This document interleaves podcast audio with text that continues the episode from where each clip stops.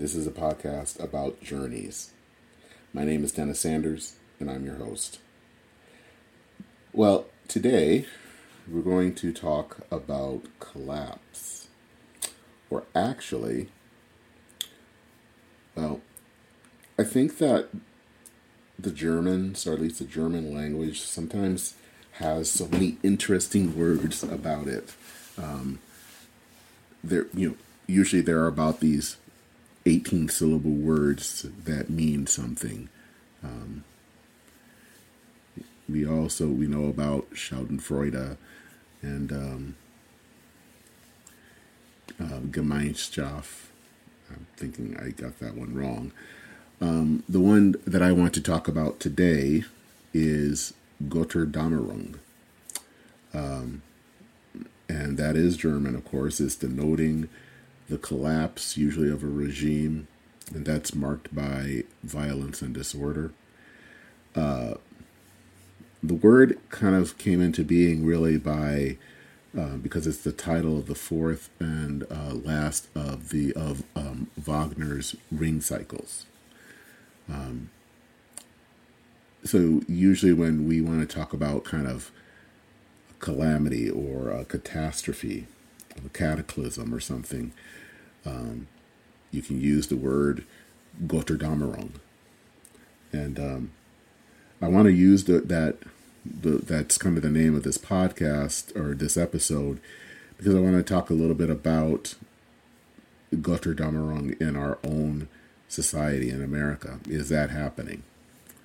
Um, this was prompted actually by an article by Ross Douthat uh, from the New York Times. He wrote an article um, this past week uh, that is entitled Are We Destined for a Trump Coup in 2024? And so he's talking a lot about how there are certain people that kind of catastrophize and look that there is a coming coup some type of, of disaster heading our way that uh, Donald Trump is going to engineer. Um, and, you know, it could be 2024, but it could also be a lot sooner. He tends to think um, that people are being a little um, overheated. And I don't always know what to think. Um, I know sometimes I think there are people that, that do, I think, go a little bit crazy about stuff like this. But it's also hard to dismiss it. And I think it's harder to dismiss it, especially in light of what happened on January 6th. The insurrection, um, if it hasn't shaken us to our core, it should have. Um, something like this has not happened before, or at least it has not happened in centuries to this extent. Um, there have been other cases where people have um, entered the Capitol and caused havoc.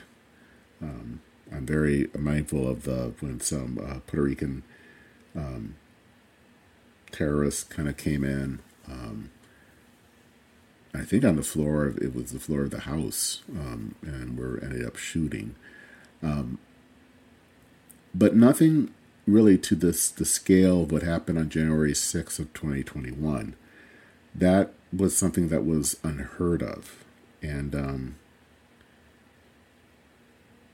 you know, some people think is this a dress rehearsal for something bigger, and I don't know. I, I can't say that this could be just a one-off, but I don't know.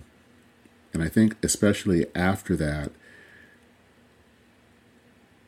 if there were any doubts about this president or um, the former president's belief in and trust in democracy and the rule of law, um, that it was not present, it was very clear on that day on what happened. Um, So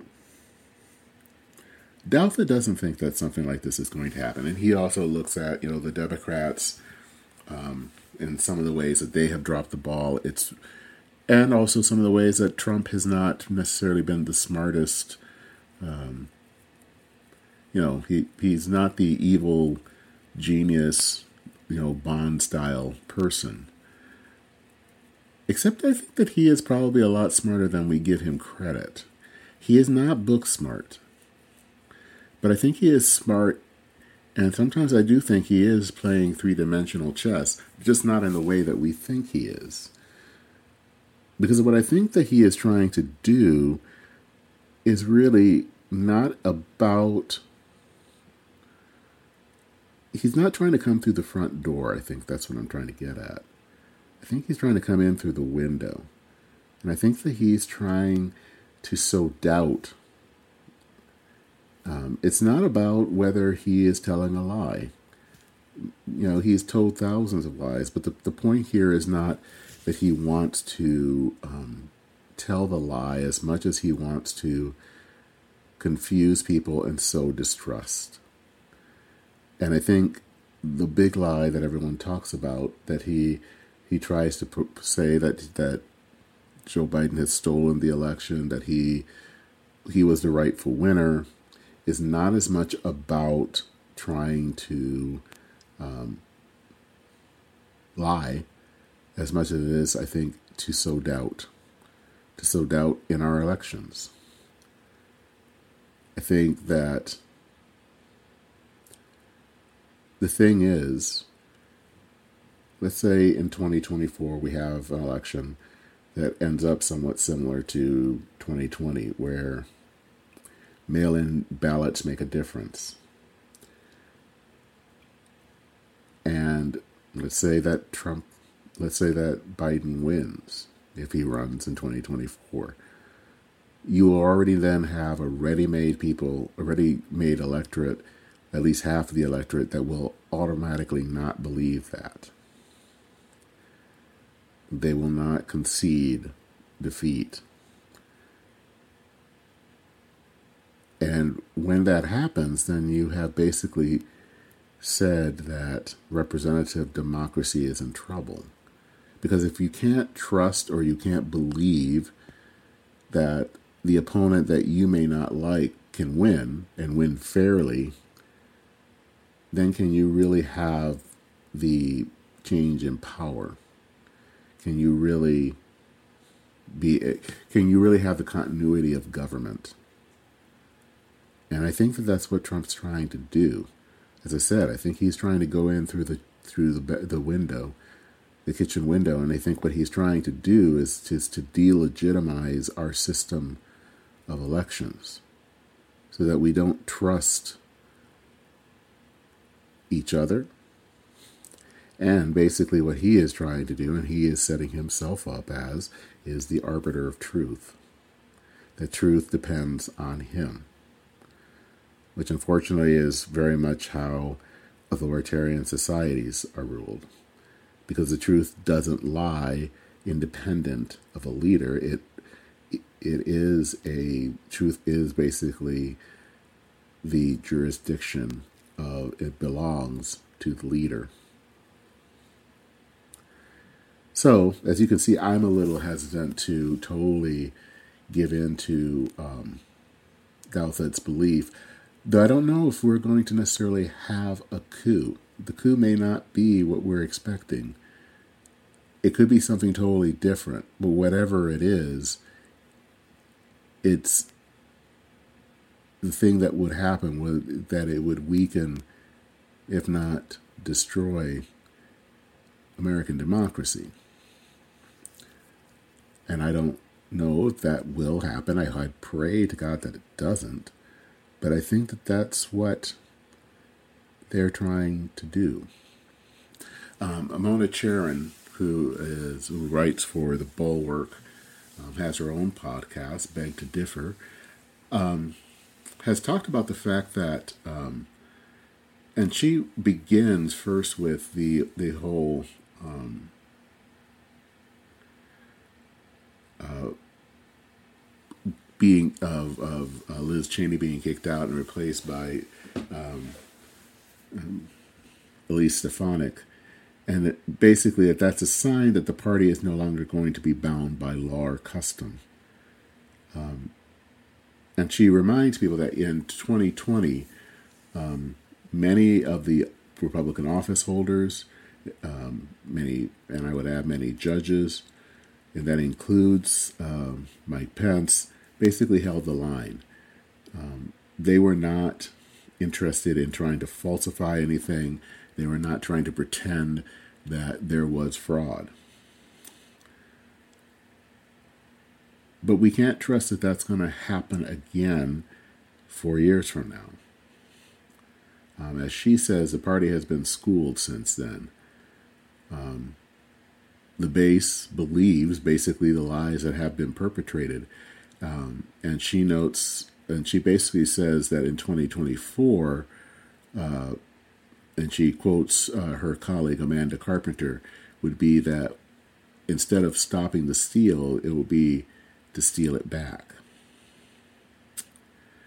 And the base itself does really believe a lot of these these lies. Um, two thirds and to three quarters of some uh, Republicans basically continue to say that uh, Joe Biden was Ill- illegitimate. He was illegit. He's illegitimate. Uh, sixty percent say that the election was stolen from Trump.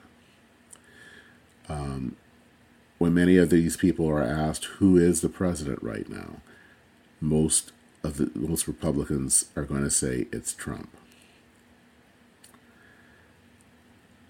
That is disturbing because what it's saying is that the rank and file of the GOP is in some ways not in touch with reality, um, which in some ways mirrors former President Trump. And I've been listening. I have, you know, the book isn't out yet. I hope to read it soon. But the, um, there have been um, Jonathan Rauch, um, who works at the Brookings Institution, has this new book out called The Constitution of Knowledge. He has been doing the uh, kind of podcast circuit and um, one of the things that he says I think is important in a democracy is to really believe, obviously, in truth, uh, in reality. When you have people who are have no longer have hold of reality, when when they kind of have their own stories, their own beliefs, democracy is in danger. And um, right now, we already have one political party that, in many ways, doesn't have hold on reality. And I think that's dangerous. Because if they don't see the truth, they basically have their own truth, um, then it, that works to delegitimize the rest of the system. Because the only reason that the system continues is because of trust. We trust in that system. We trust that someone has, if they have lost, we trust that the other person has won and that they will govern fairly. When you don't have that trust, when you don't have people based in any sense of reality, you're in trouble. And then there's also the talk about violence. And um, David French brought this up recently that you know, if and he says here, and I quote, if there is a single lesson that we can take from January 6th, it's quite simply that when you tell tens of millions of Americans that one political party is trying to steal an election, then some subset of those Americans will act like a party is stealing an election. They'll do something about it. And you know, that's the thing also that that frightens me or concerns me actually about this belief that Trump will be reinstated in August. What if someone out there thinks that the way to that their way to do that is to commit some sort of violence? I don't know. I'm not suggest or, or encouraging that or anything. But the fact is, if, if you keep telling people that the president President, former President Trump is going to be reinstated when that's not the case, someone's going to try to make that a reality.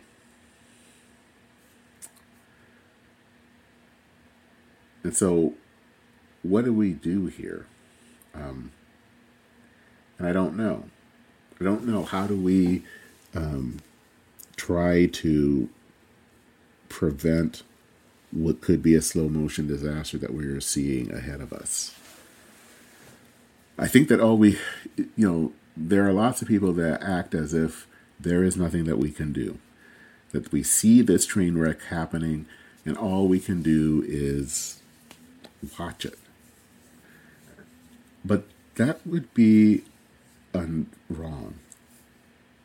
If we're seeing something that is going to happen, then we need to do whatever we can to stop it. We at least have to try.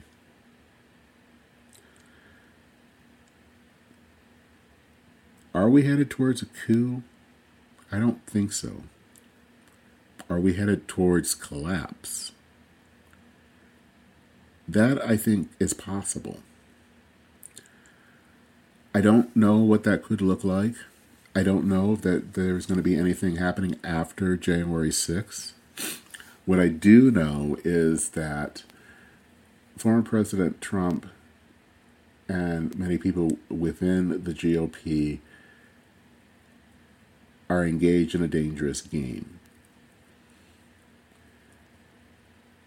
And at some point, something's going to happen if we don't find a way to stop it. I'm concerned about the Democrats because they talk a lot about the danger, but they don't seem to act on it. So I don't know what to do with that. There doesn't seem to be a lot of original thinking about how to stop the oncoming train. Which leads me to this other article, which in some ways has nothing to do with this kind of talk about collapse, and it has everything to do with it. Um, first, I have to kind of talk about uh, one of the kind of the TV show my that I'm obsessing over at the moment is uh, For All Mankind. Um, that is on Apple Plus, and for those of you who haven't watched the series or don't know what it's about, um, For All Mankind is a, kind of a science fiction, um, but it, it's it's an alternate history. So instead of the um, Neil Armstrong um, and Apollo 11 get going to the the moon first. It's the Soviets that get to the moon first. And so this alternate reality is basically a, a place where the space race hasn't ended. And it's fa- it's a fascinating look at what in some ways because I'm someone that loves to follow the I'm interested in the space program and I'm interested in kind of the questions of why we haven't gone back to the moon. Um, and there's an article I wrote about this. It's will be in the show notes. But it kind of talks about the the story talks about the fact of what would society look like had we kept up in space race and this alternate America has a, a moon base. There is a moon base there. Um, the shuttle program is um, alive and kicking. In season two, and I should go back a second, is that the first season deals with uh, the years between 1969 and 1974. Um, the second season deals with the 1980s, 1983. Um, and it's fascinating because, you know, there are a whole fleet of shuttles that um, you know, do things in low Earth orbit, but also go to the moon. Uh, there's a second generation of, of, space shuttles that are coming out. Um, all of this has brought some changes um, on Earth. Uh, electric cars are there far sooner than um, they are here. Um, the third season, which has not come out yet. That won't come out until uh, 2022. But there's a teaser at the end of the second season that shows uh, someone, a human, on Mars. Um, so we know that there is going to be some type of base or something on Mars. All of this is happening. It's, it's a fascinating look about, in some ways, what could have been. What could have been had we kept up the space race? What could have been had we um, still had that drive to improve upon ourselves, to be better, to um, to strive. I bring that up because there is. Um, I read an essay, and it's actually now the essay is actually a year old uh, by Marc Andreessen. Um, and for those of you who don't know, um, Marc Andreessen was the guy if you remember Netscape, the old browser from the 90s, he was the one that created it. He's now a venture capitalist. Um, but he talks about the fact of how the coronavirus really showed really how the institutional failures that took place because of the coronavirus. The coronavirus kind of revealed some of these institutional failures. Um, and he really states the point that you know we want to blame a party or blame this government, but the fact is is that everyone failed. It doesn't matter who they were, what country, what state.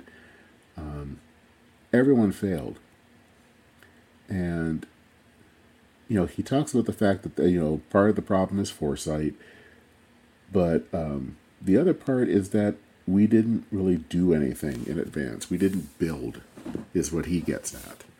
Um, you know, we don't didn't uh, during the pandemic have enough ventilators. We didn't have enough ICU beds. We didn't have enough surgical masks or all of that.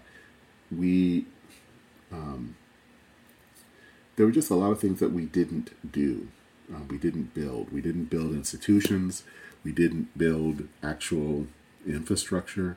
We just did not build.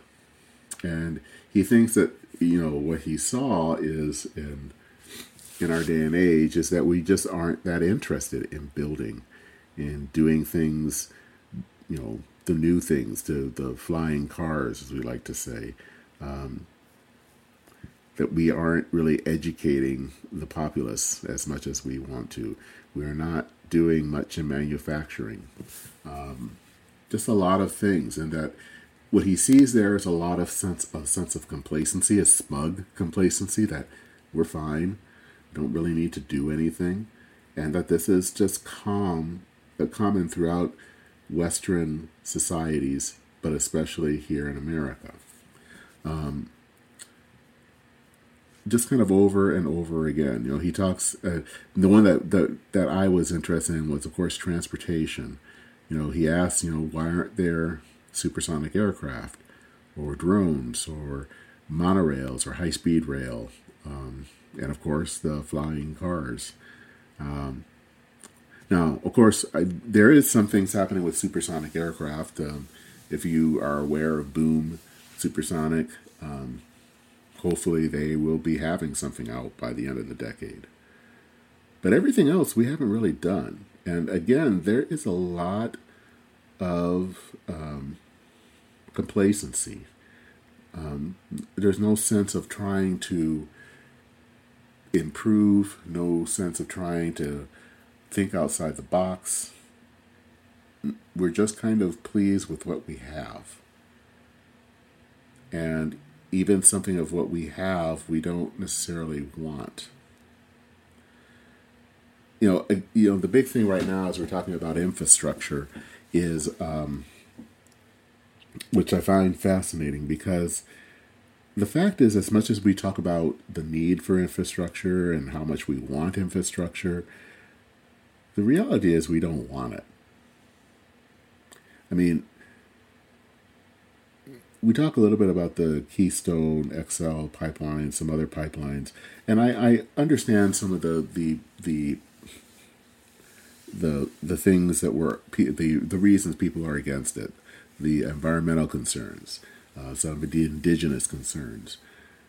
But I felt like, especially within um, some movements, there isn't any kind of desire of trying to create a better mousetrap. You know, how can we transport fuel safely? How can we do it in ways that doesn't harm people? Um, you know, there are some places where there is a need for a pipeline because the older pipelines are falling apart, but there's this desire you can't um, build them because that means that we have, we're talking about fossil fuels. Fossil fuels are bad. And so the answer then is just no. And there's no desire to either try to build a better mousetrap or if we think that fossil fuels are so bad that we have to go towards other sources to even push for, for harder for electric infrastructure and, and more electric cars. You know, you see this especially when it comes to transportation, in that neither side wants to build certain uh, transportation because it goes against their beliefs. Um, I have never understood conservatives that seem to just have this fear of trains. Um, whenever there's a talk about high speed rail, it's just kind of a a lot of people on the right just roll their eyes and say that it's a waste of time. But somehow it hasn't been a waste of time in Germany or Japan or China. There are lots of other countries around the world that have been investing in high speed rail. It has not been a waste. So why do we think that it will be a waste here? On the other end, then you have liberals who um, just detest the interstate highway system, which I think is one of the greatest kind of engineering and infrastructure feats ever done. Now, the reasoning there are legitimate complaints. I think that there is, and people have said, a history of racism. And, you know, I've shared here in, in Minnesota, where I've lived for 25 years, a lot of minority neighborhoods were torn down uh, to make way for freeways. Because, of course, they were the people that were the weakest. They were the ones that weren't going to uh, fight back, or at least weren't, didn't have enough power to fight back. Um, that happened again here in, in St. Paul with Interstate 94 as it was going through. It went through an area um, in west the western part of the city that was an African American neighborhood, and basically lots of African Americans were kicked out of their homes for this uh, freeway to come through. But there seems to be this no desire to think about that basically freeways are just bad. In fact, I remember reading a um, planner that considered freeways scars. Um, there's no desire of how to make freeways better. Because the fact of the matter is, you're going to have to find some way of getting things, especially even within metro areas. You know, having everything be a boulevard is not going to make it any better. You're going to have a lot of people that need to get from A to B in some fair amount of time. Um, you know, there's no thought of how we can make things better, how we can improve freeways so that they are not as destructive. There's just a sense of no, this doesn't work or this is stupid. And we're just so full of ourselves that we're not willing to to be better, to try better, because we think that we have arrived. And um, Andreessen is really talking about the fact that we need to get back into a, a belief of building. And I think that he's right. I think that sense of building is a sense of desire of and scrappiness that you want to do more, you want to be more, you just don't want to be satisfied with what you have because you think that there is something out there that's better, that you can build a better hospital, that you can build a better school, a better transportation system, that you can build better housing, and you can build better cities. And we don't have that. And so, what does this have to do with what I was talking about earlier? Everyone, there has been a lot of talk about basically what they think Trump is going to do in 2024, in that democracy is threatened. But we're not trying to think about how we can build things better. How can we make a better democracy? How can we make a better society? What are the things that we need to do that are better and not just think that we are that much that we, we know it all. You know, our political parties in many ways are trying to answer questions for the 20th century, but not for the 21st. Um, I've been involved, and there's been a lot of talk of trying to involve a either third party or at least a faction within the GOP that can counter Trumpism. But that it's not going to work if it, all if it does is that it's basically that we want it to be the party that it was in 2015. Because for all as bad as Trump is, he at least showed us that what we were offering wasn't working. And so, how can we be better?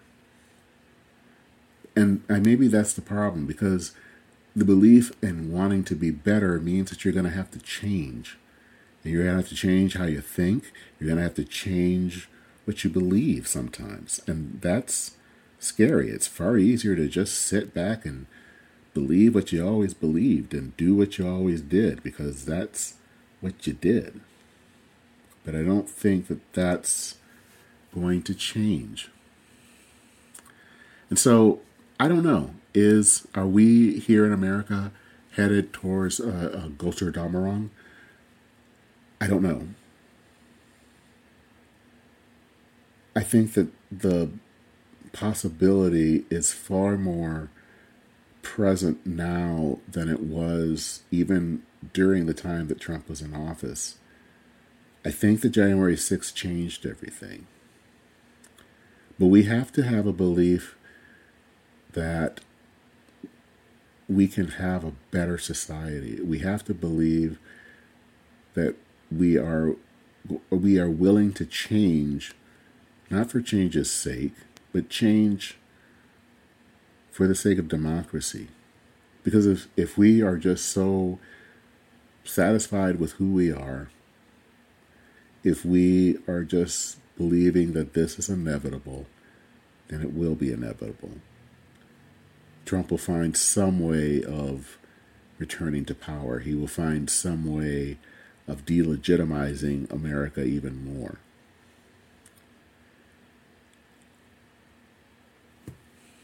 I think we are at an inflection point. We can be better. We can um, demand to be a better nation. Or we can just sit back and let the Götterdämmerung happen.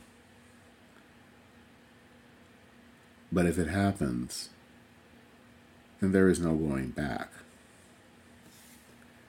The old regime will have collapsed, and violence and disorder will rule. And we will wish that we had made the chance, made the changes when we had the chance. Are we headed for a coup? I don't think so. Are we headed towards collapse? We might be. And on that cheery note, I uh, want to say thank you for listening to this episode. Uh, please consider uh, leaving a um, review or um, a rating on whatever platform you listen to. And please consider doing that. It's helpful um, for us to know who's listening. It's helpful for us to know how we can be better. And it's also helpful for us for, for me and for others to find this podcast. Also, um, if you feel like leaving a tip uh, to help support this podcast, please consider doing so. There is a link in uh, the show notes. And uh, thank you in advance for your donations. So that's it for this week. Uh, hopefully, soon we will have another interview coming up. Um, until then, take care, everyone, and Godspeed.